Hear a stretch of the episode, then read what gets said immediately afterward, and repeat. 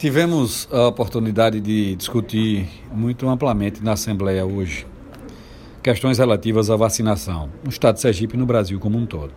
O Supremo aprovou ou permitiu, quando provocado, que os estados pudessem adquirir diretamente as vacinas, aquelas que estivessem reconhecidas na Anvisa ou registradas definitivamente na Anvisa.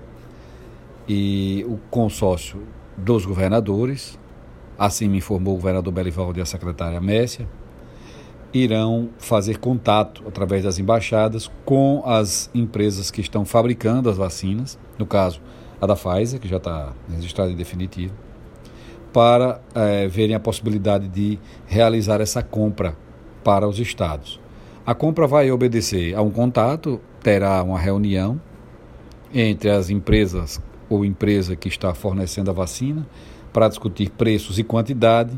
E após a contratação, após a compra, é óbvio, a empresa fornecedora ou entidade fornecedora irá estabelecer o prazo de entrega, porque na prioridade das empresas que fabricaram as vacinas e que foram validadas está aquelas nações, aqueles países e aqueles contratantes que contribuíram, que pagaram antecipado valores para que a, a empresa pudesse desenvolver a vacina. Ela chegou a um bom propósito, ou seja, a vacina está válida, está boa, está positiva, e ela deverá entregar primeiro aos países, primeiro aqueles que contribuíram e que fizeram um contrato de risco.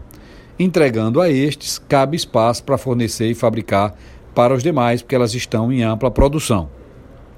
A expectativa que se fala, sem uma confirmação oficial, mas de que a possibilidade de compra dos estados é, permitiria entrega desses primeiros lotes de vacina a partir do mês de junho ou julho, tendo em vista que até lá a, toda a produção já está comprometida é, a ser entregue. Esse é um ponto que precisa ser visto e lembrado que a possibilidade de compra pelos governadores, pelos estados, se assim vier a se concretizar, terão a, a entrega provavelmente para o segundo semestre, ninguém sabe exatamente qual data. E mesmo quando forem entregues, terão que passar pelo Ministério da Saúde para serem inseridas no Programa Nacional de Imunização, o PNI, e então virem para os estados. Essa é a questão e o cenário que a gente precisa entender com relação à vacinação. No que se refere a Sergipe, a secretária me informou que existem municípios, Aracaju e Estância, que já atingiram 100% da sua meta de idosos acima de 90 anos. Outros municípios que tinham, por exemplo, 30 idosos para vacinar, encontraram apenas 20.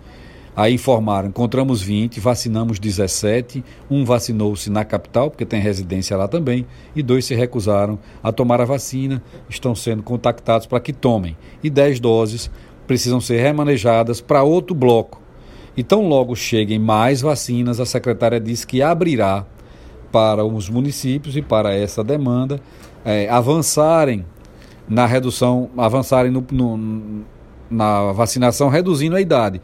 É, não mais 90, 89, 88, 87, 85 e assim entre a faixa de 85 a 89 e no momento seguinte entre 80 e 85 e assim sucessivamente, para que se possa chegar o objetivo principal em Sergipe de vacinar pelo menos 250 mil pessoas, que seriam aí aqueles com mais de 60 anos.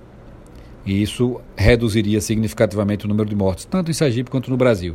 Espero que essa meta possa ser cumprida e que essas condições de aquisição de vacina se viabilizem. No entanto, o que o Ministério tem hoje que pode ofertar cobriria parte dessa população.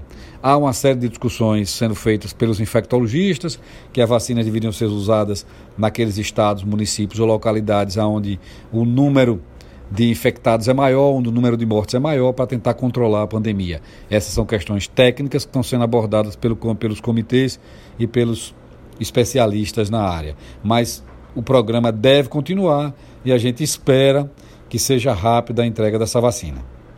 Também, hoje, se aprovou na Assembleia Legislativa a prorrogação do cartão mais.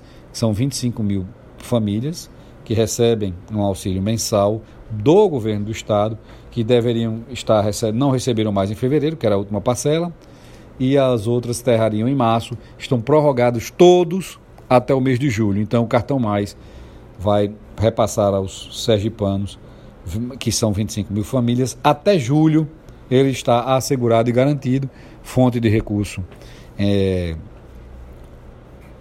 disponibilizada pelo governo e lembrando que desses 25, 6 mil já são permanentes. Não param em julho, vão continuar até o fim do ano, com perspectiva talvez de o governo aumentar o número de, de famílias beneficiadas de 6 para 9 e assim sucessivamente.